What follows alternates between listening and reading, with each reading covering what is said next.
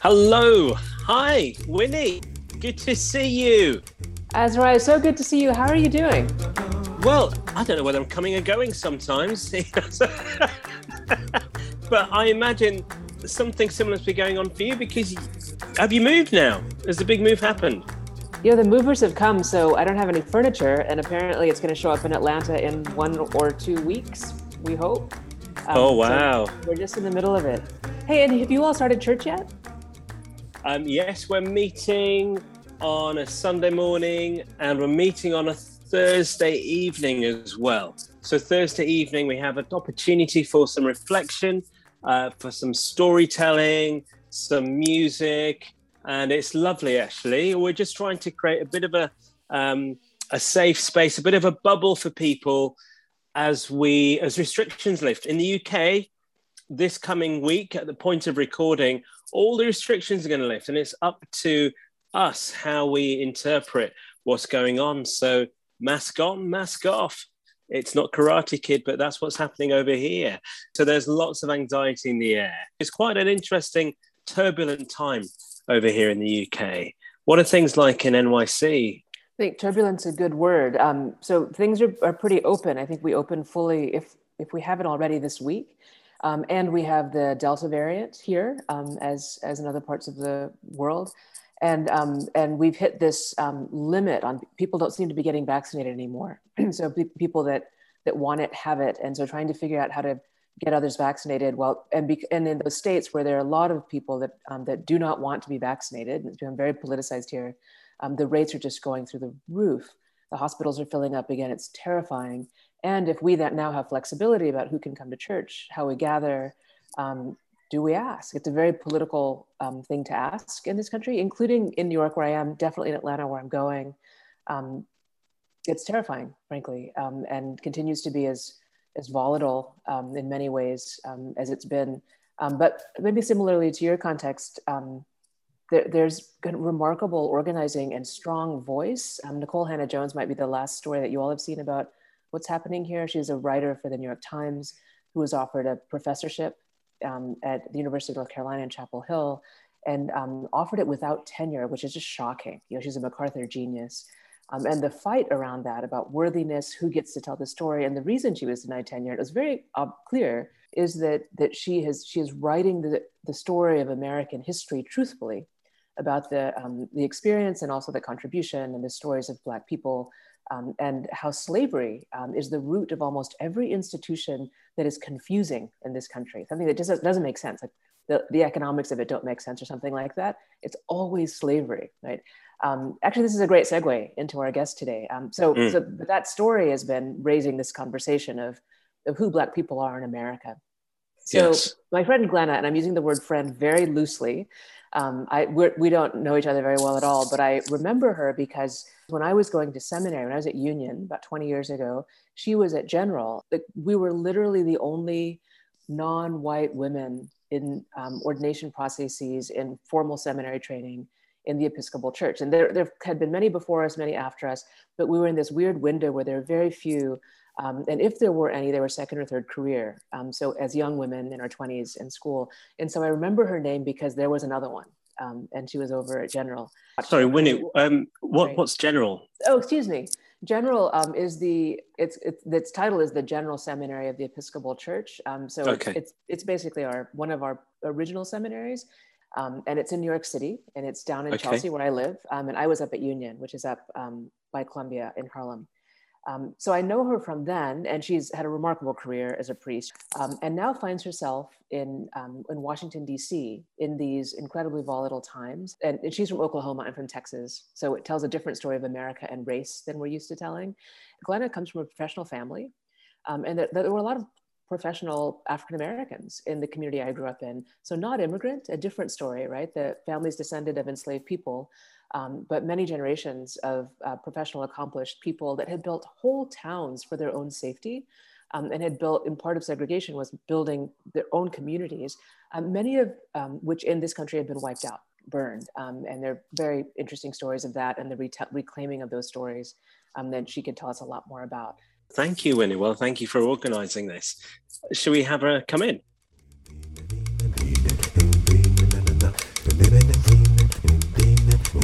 Glenna. Good morning. Oh, it's morning here. Hello, good afternoon here from Manchester. Hey, where whereabouts are you, Glenna? Uh, I am in Maryland. Okay. I live right outside of DC. Yeah, uh huh. I, I went there once and I ended up going to um, a church that had had a very strict dating regime. So you had to get the permission of the senior leadership of the church if you wanted to date someone um, in the church. And so that was uh, that's my memory of, so Maryland. Perhaps not an Episcopal church. I think is what you're saying. Which everyone uh, it's definitely not yeah. not the church that I'm currently serving now. okay. Glenna, tell us about your church. Tell us about Epiphany. Uh, Epiphany is in downtown DC. It's not far from St. John's Lafayette Square, which is right across the street from the White House and it's a beautiful, beautiful building. Glenna, one of the things we like to ask our guests is how would you describe home? What is home for you? That's a great question. It feels very complicated.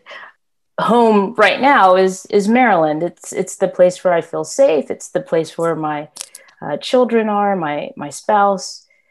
If I say I want to go back home to to do more work, I would say Atlanta um, that's where I claimed my vocational voice, claimed my voice as an adult. Um, I lived in Atlanta I, for about 15 years, I think. Bought my first house. Um, but recently, I claim uh, Tulsa, Oklahoma as as my home. I was born and raised in Oklahoma. That's where my family house still is. My mother uh, still lives in the house that I grew up in. So that's the land from which I came is in Oklahoma. Wow. So, Glenna, part of what I was telling Rosie and Azariah earlier is um, that the story of America and race is so uh, is so complex. I grew up in a community where there were lots of professional Black people who had come from generations of professional Black people who had stories of displacement from other parts of West Texas, um, other parts of the South, but not uh, but in places where they had built like they were they were founding members of communities. Um, mm-hmm. And the Tulsa race massacre, massacre kind of um, the retelling of that story in our public life in America has raised those stories again of, um, of history. And, and you've, you've been a part of telling that story in our church. Can you tell us about that? Sure. Uh, so in 1921, we can just talk a bit about Greenwood for those not from Tulsa. Tulsa is in the you know people say oh are there any black people in tulsa? There used to be lots of black people in tulsa. And uh, greenwood was this booming black wall street. And it was not the only one uh, but it was this booming black wall street and uh, commerce. And people would go down there to, to buy clothes and go to church. And uh, a man was in an elevator with a woman downtown and she screamed and he was arrested. There was real no ac- accusation. Some folks went to. Uh, was he a black man, Glenna? Yes, yes. Yeah, he was uh-huh. a black man, white woman uh-huh. in an elevator, mm-hmm. uh, and all sorts of chaos happened. He's falsely accused. Nobody knows what happened in the elevator. Nobody knows why she screamed. Uh, the result was the entire destruction of of Black Wall Street. And that's really from downtown Tulsa all the way north. And Tulsa continues to this day to be segregated north and south. Um, so the the massacre that killed hundreds and hundreds of people, the implications continue to this day. Greenwood is still in the process of being rebuilt. My father's best friend, his grandfather had uh, built the first, the Oklahoma Eagle. If you look it up, it's the the black newspaper, and you know they're still trying to keep that office going, that paper going. That's where you got black news, and so my family growing up was part of the movement, the raising of money, the organizing around political figures to maintain that area and continue to bring revenue into the area so that so that it could be restored to its former glory. And i you know we're that, that process is still ongoing. Gosh. And um i'm curious how was that story relayed to you? Was that through members of the community? Was that mainly through kind of reading about it secondhand sources Right. I, you know, I was thinking about people have asked me that. How did you, how did your family teach you about, did you learn about it in school? I, there was not, a, I do not remember a point in time where it wasn't part of my understanding. We were always down on Greenwood. Again, that's the church my grandmother went to. So, you know, even as a child, there were still burned out buildings standing. My father was part of the, the Greenwood Jazz Hall of Fame that, that's down there now, the Greenwood Cultural Center. That what my family and uh, the Oklahoma Eagle family and other prominent uh, members, black members of the community, we just that was just part and parcel of my existence as as a youth. And then um, we, we did some history in fifth grade or sixth grade about Tulsa history. Some of the people who were descendants of the race riot were still alive. And so we did i did an oral history probably in seventh or eighth grade maybe just listening to them talk about the stories of being down there and living through that. Hmm. just makes you think of these moments of historical rupture and like it's like a fork in the road where a society was building. If if that had not happened are there thoughts or ideas about what the trajectory of the Black Wall Street was, what it could have led to? I would say that all of the massacres, and that was not the first one, that was 1921. There had been numerous uh, riots and destruction of Black property in the 1800s, the late 1800s. That it's like this um, historical desire to disrupt and destroy intergenerational wealth right? Because wealth is is accumulated generationally. And in the americas it's through land. Um, and if you if you have land you can have wealth. But if you destroy the land you've destroyed generational wealth. And i think that was that just historically was being played out for black communities you know, yeah. you, you, I'm sure, Glenna, you saw this story, um, but for our listeners in the UK, of um, where George Floyd's family was from, right? Mm. Where in North Carolina, and the his you know his great grandfather, I believe, or great great grandfather, but I think it was his great grandfather, just had an enormous amount of land, very successful farmer, um, and had it taken by white people, which is a classic American story. And that family ended up in uh, in public housing where you can't own you can't own anything, and they're heavily policed communities. And Glenna, you might know Nell Gibson, she's kind of a yeah. you know legend in the Episcopal Church. She writes in her book that she told her parents as an adult that one of her first memories was this vague running and things were on fire, and she mm. was with her parents and she's she writes about telling them that and everyone getting quiet and saying you couldn't have been three years old. How could you have remembered that? And her first memory was that their neighborhood was being burned to the ground and they were running um, to protect their families. And she's not you know 120 years old. So it, it not that long ago. And that was in west texas. Mm-hmm.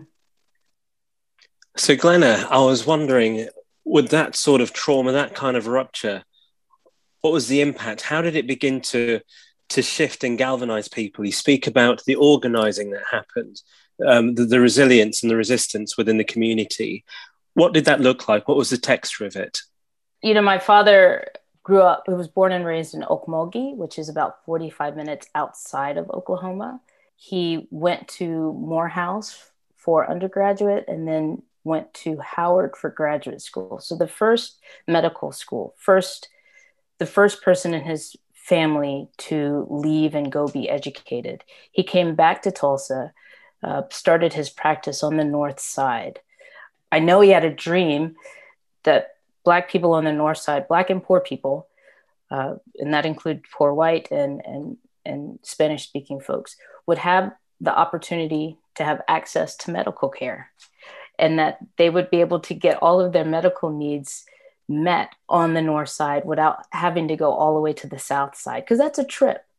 Uh, and so I, that's what i was born into this organizing on the north side to ensure that black and poor people had access to all that they needed to to take care of themselves. So he he built a medical practice that had dentistry, physical therapy, a pharmacy, radiology, all and medical uh, mental health services all within one place. One of the things I really remember was the fight to get bus service running past. I think you know it's Apache Apache Street because that uh, Apache and Peoria is the demarcation.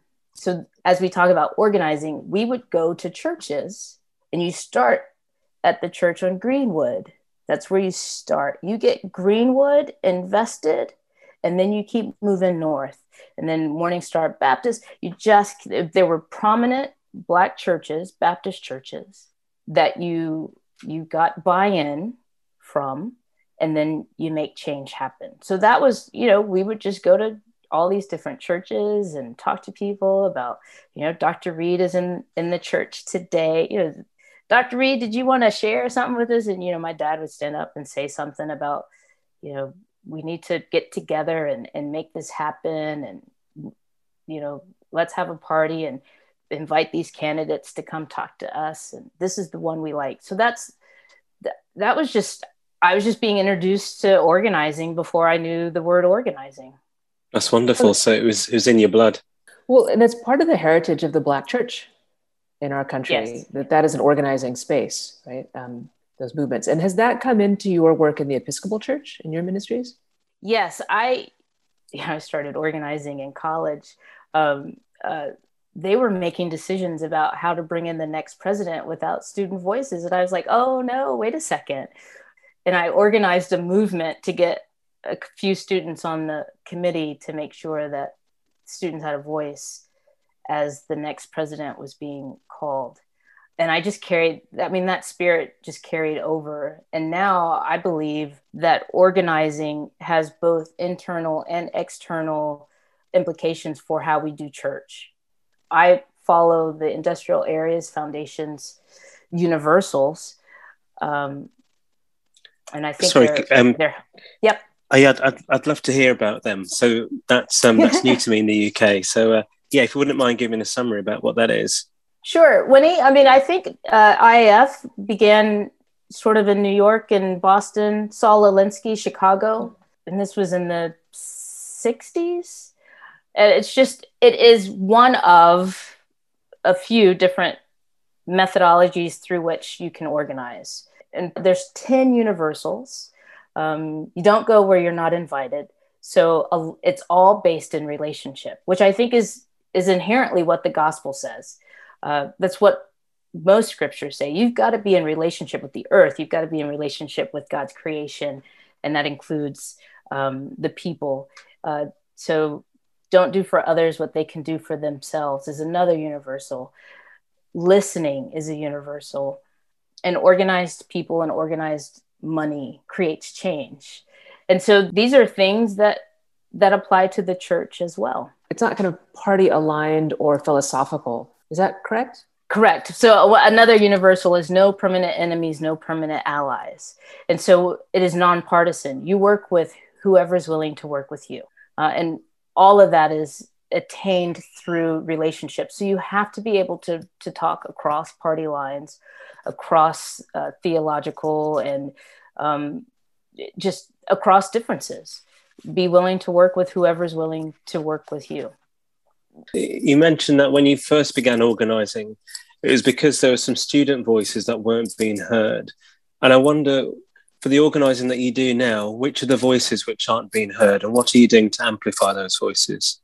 Sure. Currently, uh, the Church of the Epiphany is focused on working with those who are experiencing homelessness, those who are chronically unhoused. Our current you know what we're working on right this moment is um, the mayor the mayor of dc says that she wants a moral budget uh, and so a moral budget for those who are fighting for affordable housing and access to housing and getting people off the streets looks like uh, committing financial resources in the in the city in the district budget to um, giving getting people shelter. So there's a lot of uh, faith institutions working with social services to ensure or demand rather that her budget be reflected of the morals that she has named. Um, so that's one one thing we're doing within the church. A lot of what I do is help people claim their voice. I use mine if and when necessary, but everybody has power, right? Power is the ability to act. Yet the systems that are in place tend to feel as if people are being stripped of their power. And at some point, we begin to internalize that. And so you can see it when people walk with their heads down, their backs hunched over, and they come into the church just defeated by the world. Uh, part of what I feel called to right now is just saying, no, you have you have power.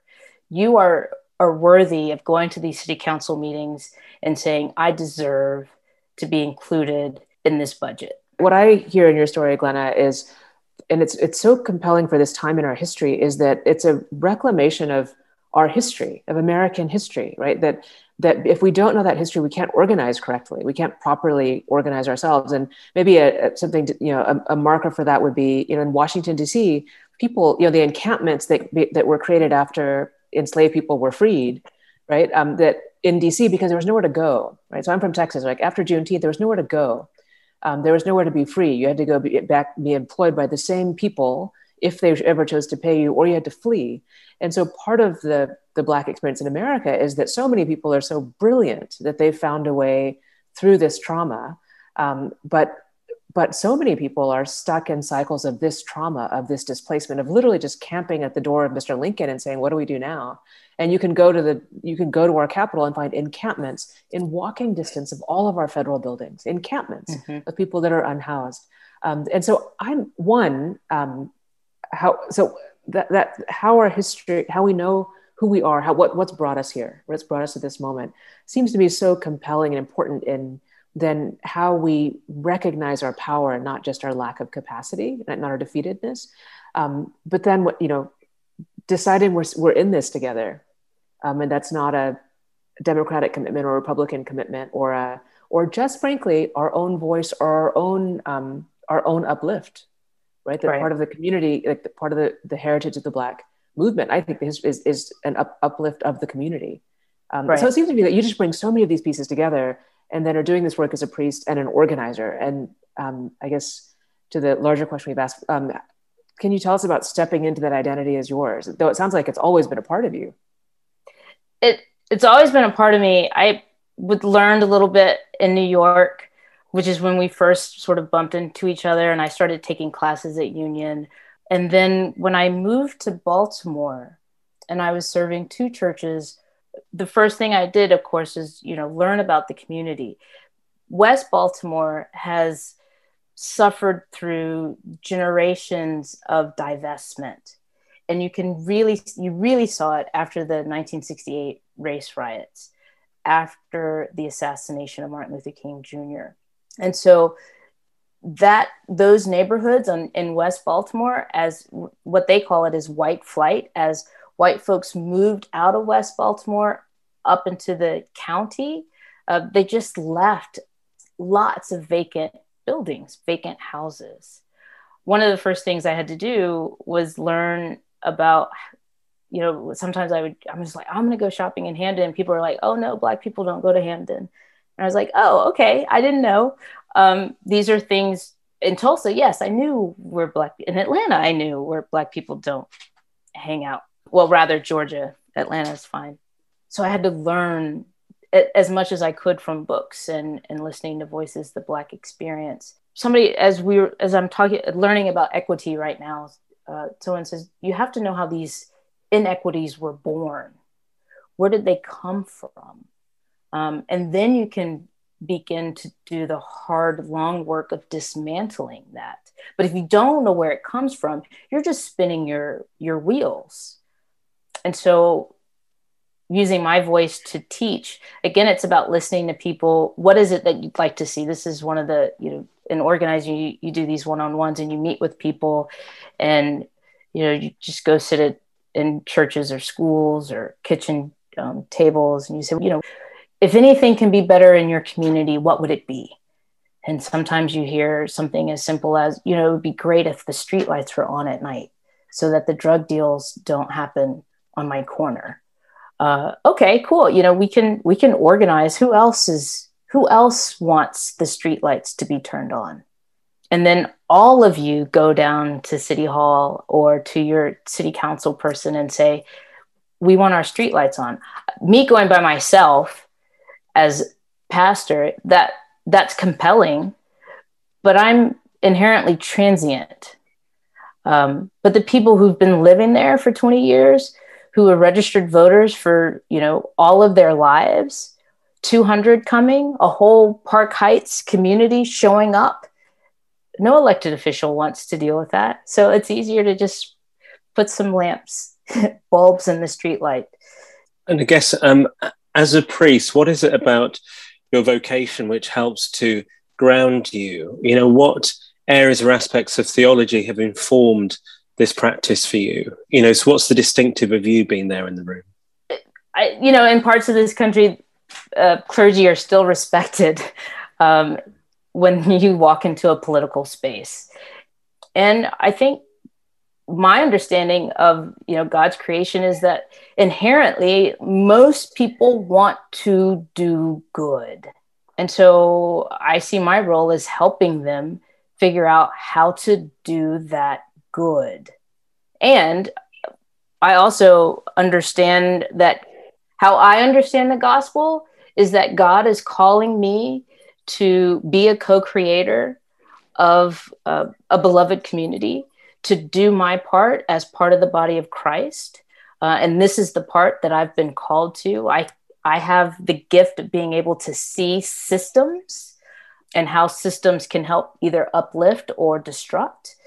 Uh, and so I use that gift that God has given to, uh, you know, proclaim sight to the blind or uh, all of that stuff that's outlined in Luke 4 that, that we are called to do as, as followers of Christ. Well, and the, it's, it's powerful to hear. I think it's one of the, it's something that organizing teaches us, right? That the work is long and slow and doesn't rely on us. That, that, that we stay in for a long time. And I do think it's one of the dangers of not knowing our history or not having an organizing model is, um, you know, we just worked on bail reform here in New York and you get slapped right back, right? It, mm-hmm. It's because that's, that's how the, that if you know your history, that's how it has to happen, frankly. And, and it, it means we're in, you know, we're in because these are real people's lives for a really long time in these systems. And yet, right, there are moments when the symbol of who we are as clergy um, in these bodies, in the, these political realities, um, are transformative. And as Azariah is pointing out, our particular voices. So one of those moments for me with you is that you are, there's a picture of you with a Capitol building behind you, um, and you are setting the table um, for Eucharist. Um, can you tell us about that? Because I remember saying that and like, like stepping back, it's so powerful. That was a, and that actually happened across the country. It was a morning into unity uh, movement. So it it it was at St. Luke's. They did one in Atlanta. Uh, they did one at St. John the Divine in New York, um, and then the the culmination of all of those um, vigils was at Black Lives Matter Plaza, right in front of actually the White House. It was just such. I don't. I don't actually have all the word, the adjectives. To, it was a beautiful moment of faith leaders, ecumenical faith leaders gathered to pray together, to be at table together. Uh, people who were walking by, tourists came and joined us and prayed with us. Uh, it was nonpartisan. We, we just we just prayed for healing, for peace. Uh, we mourned together. You know, part of in all of the scriptures there is lamentations um, again if you don't if you don't grieve appropriately right you get stuck in that that anger that frustration that sadness and so being able to to lament publicly uh, and then recommit ourselves to continuing the efforts for for peace and reconciliation. What, was, when was it, that? Um, it was right before the election, so October, I believe. Well, was after that that that whole summer of action all over the city, uh, all over the country, and the grief of that, and summers and summers of that kind of marching every summer in this country. Um, we then come to uh, the election, post-election. Um, our former president, um, St. John's, you all, um, my sense was that the Diocese of Washington showed up and um, kind of represented a lot of us around the country in holding vigil there. Can you tell us about about that time? Sure. I it, I will say that it was very traumatic. So I had gone down to the church, uh, and St. John's Lafayette Square was set on fire, part of the basement, and quickly put out uh, just a, a, small part, a small portion of the of the building. It was the new in the new construction, so none of the historical uh, part was was destroyed. Uh, but you know, any any time that a violation occurs, it's it's a violation, and the church came out to support the protesters as well as to show support for our sibling community. You know, and so there were lots of us out that night, that day. It was probably the second or third day of, of protest. They were peaceful protests. I've got videos though, they were tear gassing. They were small, just things of gas that, that they would throw out to disperse the crowd. I guess that was, they were managing us or something. Um, so we had water and snacks and so some of the snacks and stuff were being staged at epiphany and we were just bringing them down and um, clergy were taking turns just, just praying with with people and right next to us we had uh, a group of young you know people who were helping people get tear gas out of their face and and had extra masks and all of the things that you would need. And it was i you know it was 150000 degrees outside. Um, was just so hot. And everybody was just really you know calm but but vocal. And so the, the, there was a seven o'clock curfew. And so we were we were there. I started to leave with a with a colleague you know at 6.30 6.45 i stopped and i hadn't seen some of some of our unhoused friends in a while. And this is something that people haven't really talked about but those protests displaced already displaced people. So in those parks and on those areas there were unhoused people who slept on the street on the steps of st john's. That was their home. And they were displaced by protesters. So i was just listening to some of the you know the frustration you know that people were saying we've been dealing with this for all these years and all of a sudden all these young white people are coming down here and messing up our you know just but, but so I was listening, um, but noting that it was getting late. Also noting that there was an armed presence um, sort of gathering in the space. And I was like, okay, well, you know, I, I'm ready to go now and get out of here. And literally, as I got into my car, just, you know, the truck started rolling in, police cars started rolling out. I recorded it it was really stressful. And then uh, my mom called me and she's screaming on the phone, Glenna, where are you? They're they're they're they're tear gassing people. Glenna, they have batons. I was like, what are you talking about? What are you where? What are you talking about? She's like, at the White House. Where are you? Where are you? And I was like, I've got to pull over. Mm-hmm. Um, what we learned was that the space was cleared. All of this happened before seven o'clock. So prior to the curfew, the space was cleared by force so that the president could come over and take a picture. And so he took his picture in front of St. John's Lafayette Square, which of course is understood to be the president's church. Um, but yeah, and then what do you do next? I, I think that's what we struggled with as as uh, the Episcopal Diocese of Washington. How in what ways does the bishop use her voice? Uh, the National Cathedral was uh, also figuring out what do we do? How do we respond to this? The um, presiding bishop, uh, Michael Curry, was trying to figure out how to respond to this. And then us on the ground, like, where do we go you don't want to alienate the the people in in our pews who are Republican who did support this particular president, and this was a very and continues to be a very sensitive space. Uh, and I think that was that was what we were trying to figure out how to do in the aftermath of of that photo opportunity. So, Glenna, as you were saying, um, and kind of building on that, what does it mean, um, wh- or how do you think about your ministry in your place um, right now? What does it mean that you and your body, with your history and your um, gifts, what, but how are you doing this? How are you holding this big picture together? Yeah, I don't. I'm not sure. I I really know. Again, I go back to the universals: no permanent enemies, no permanent allies. I'm called to preach the gospel, the good news of God in Christ, and I I do that um, in a in a way that's inter intersectional. When I offer how I interpret the gospel, it is through the lens of a uh, African American woman at a, in a particular social class, and I claim all that. And race, class, gender; those are the the things that intersect, and I name that as part of how I'm interpreting the gospel. And I hope that that doesn't it will it does alienate i've had people walk out of the sanctuary while i'm preaching but i also stand by the fact that i'm preaching the good news of god in christ as outlined in the gospel. Wow thank you. My gosh. Now then on um, uh, so there's uh, we've talked about physical platforms and rootedness but also you have a, a virtual presence as well.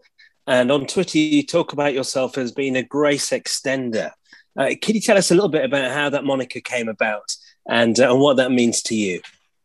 Oh, I you, you know, kinda, just before you say it, yeah, before you answer, just say because this podcast is is is goat race, uh, G race, you know, so right, right. it's a kind of God and race. It's it's kind of in there, so um, you know, this is on point. oh yeah, I that I, now I'm making that connection. It's I have been so blessed by people who have just forgiven me and invited me in in ways that I never would have imagined or even asked for. Right now, I'm thinking about as as currently in in South Africa, there's there's uprisings, political uprisings. People are taking to the streets. I remember being in. I met uh, Archbishop Tutu so many years ago when he was at uh, Emory, and he was uh, worshiping at the church that I was attending and I had the opportunity to be with him in South Africa, and and we were in Soweto, and all of these people that I would have imagined are just huge political figures, huge. I mean, they just had names and letters behind their names, and uh, uh, Bishop Tutu turned to me in the midst of all of these really great, historically wonderful people, and said, "Daughter." Uh, do you want to come to my chapel with me and pray? And I was like, oh, me? Yes. Um, and I thought that's the kind of person I want to be, like just to be able to to just welcome anybody and everybody in. Um, there's a mutual acquaintance or friend or mentor, Winnie, uh, the now deceased Right Reverend Barbara C. Harris. I would run into her frequently, and I'd say, oh, Barbara uh, Bishop Harris, it's so good to see you. My name is Glenna Huber, Glenna Reed. And she's like, I know who you are, Glenna. And I was like, oh, wow. This woman who has done so much in the American church. She was the first African American bishop in the uh, Episcopal Church of the United States. And, and she and she remembered my name. Uh, there are people who, during my lean times, uh, made sure that I was eating. Um, that made sure that I had access to transportation. I, you know, there are just so many people who have done huge and small things to allow me to be where I am today, who I am today. And I just, I, I feel like it is, you know, with great privilege comes great responsibility. Glenna, you've given a really beautiful description of how people have seen you um, in particular, and the blessing and the benefit that that's, uh, that that has had. Um, you've spoken about being able to see systems as, as one of your gifts, and we've had a good discussion about power and giving voice to the voiceless. I wonder, your church is called Epiphany, that sense of an announcement of something new coming into the world. What do you think might that announcement be, and how can we best be ready for it when it comes? Right. I I'm not sure exactly what that announcement's going to be. I think that we are uh, in a place where we have the opportunity to find out as a nation, to find out where we're going as we regard uh, folks who are, are different, historically underrepresented people. Uh, I, I think something is about to be birthed. And I think that we have spent the last few years as an earth, as a church, as as a nation, uh, groaning in labor pains, and something understand my role right now as a leader to prepare my congregation to be able to hear what God is calling us into, um, so that we'll be ready to receive it and respond to where God would have us to go. I've taken a lot of liberty in calling you a friend and inviting you to this, but I um, I've admired you from a distance. I continue to admire your work. I'm so glad that you're a leader in our church. You have a, a beautiful style of leadership and an important method, frankly, and gift, and also just skill um, and time in a particular kind of leadership that is so important um, in our country and in our church. And I'm very, very grateful for you. And thank you for taking this time with us. Thank you. It's great to be with you and to talk in this way. So uh, that is um, another conversation please do um, share this. These are important conversations that need to be heard far and wide. We're so grateful to Glenna. I, as ever, am grateful to uh, to Winnie, and maybe next time we'll be speaking from speaking to you from Atlanta. So that's very exciting, you know. And uh, and so thank you very much, everyone, for listening to G Race. And I guess in a moment you're going to hear ba ba da doo ba doo ba doom ba doom ba doom ba doom ba doom ba etc. Thanks, Rosie, for producing. Yay.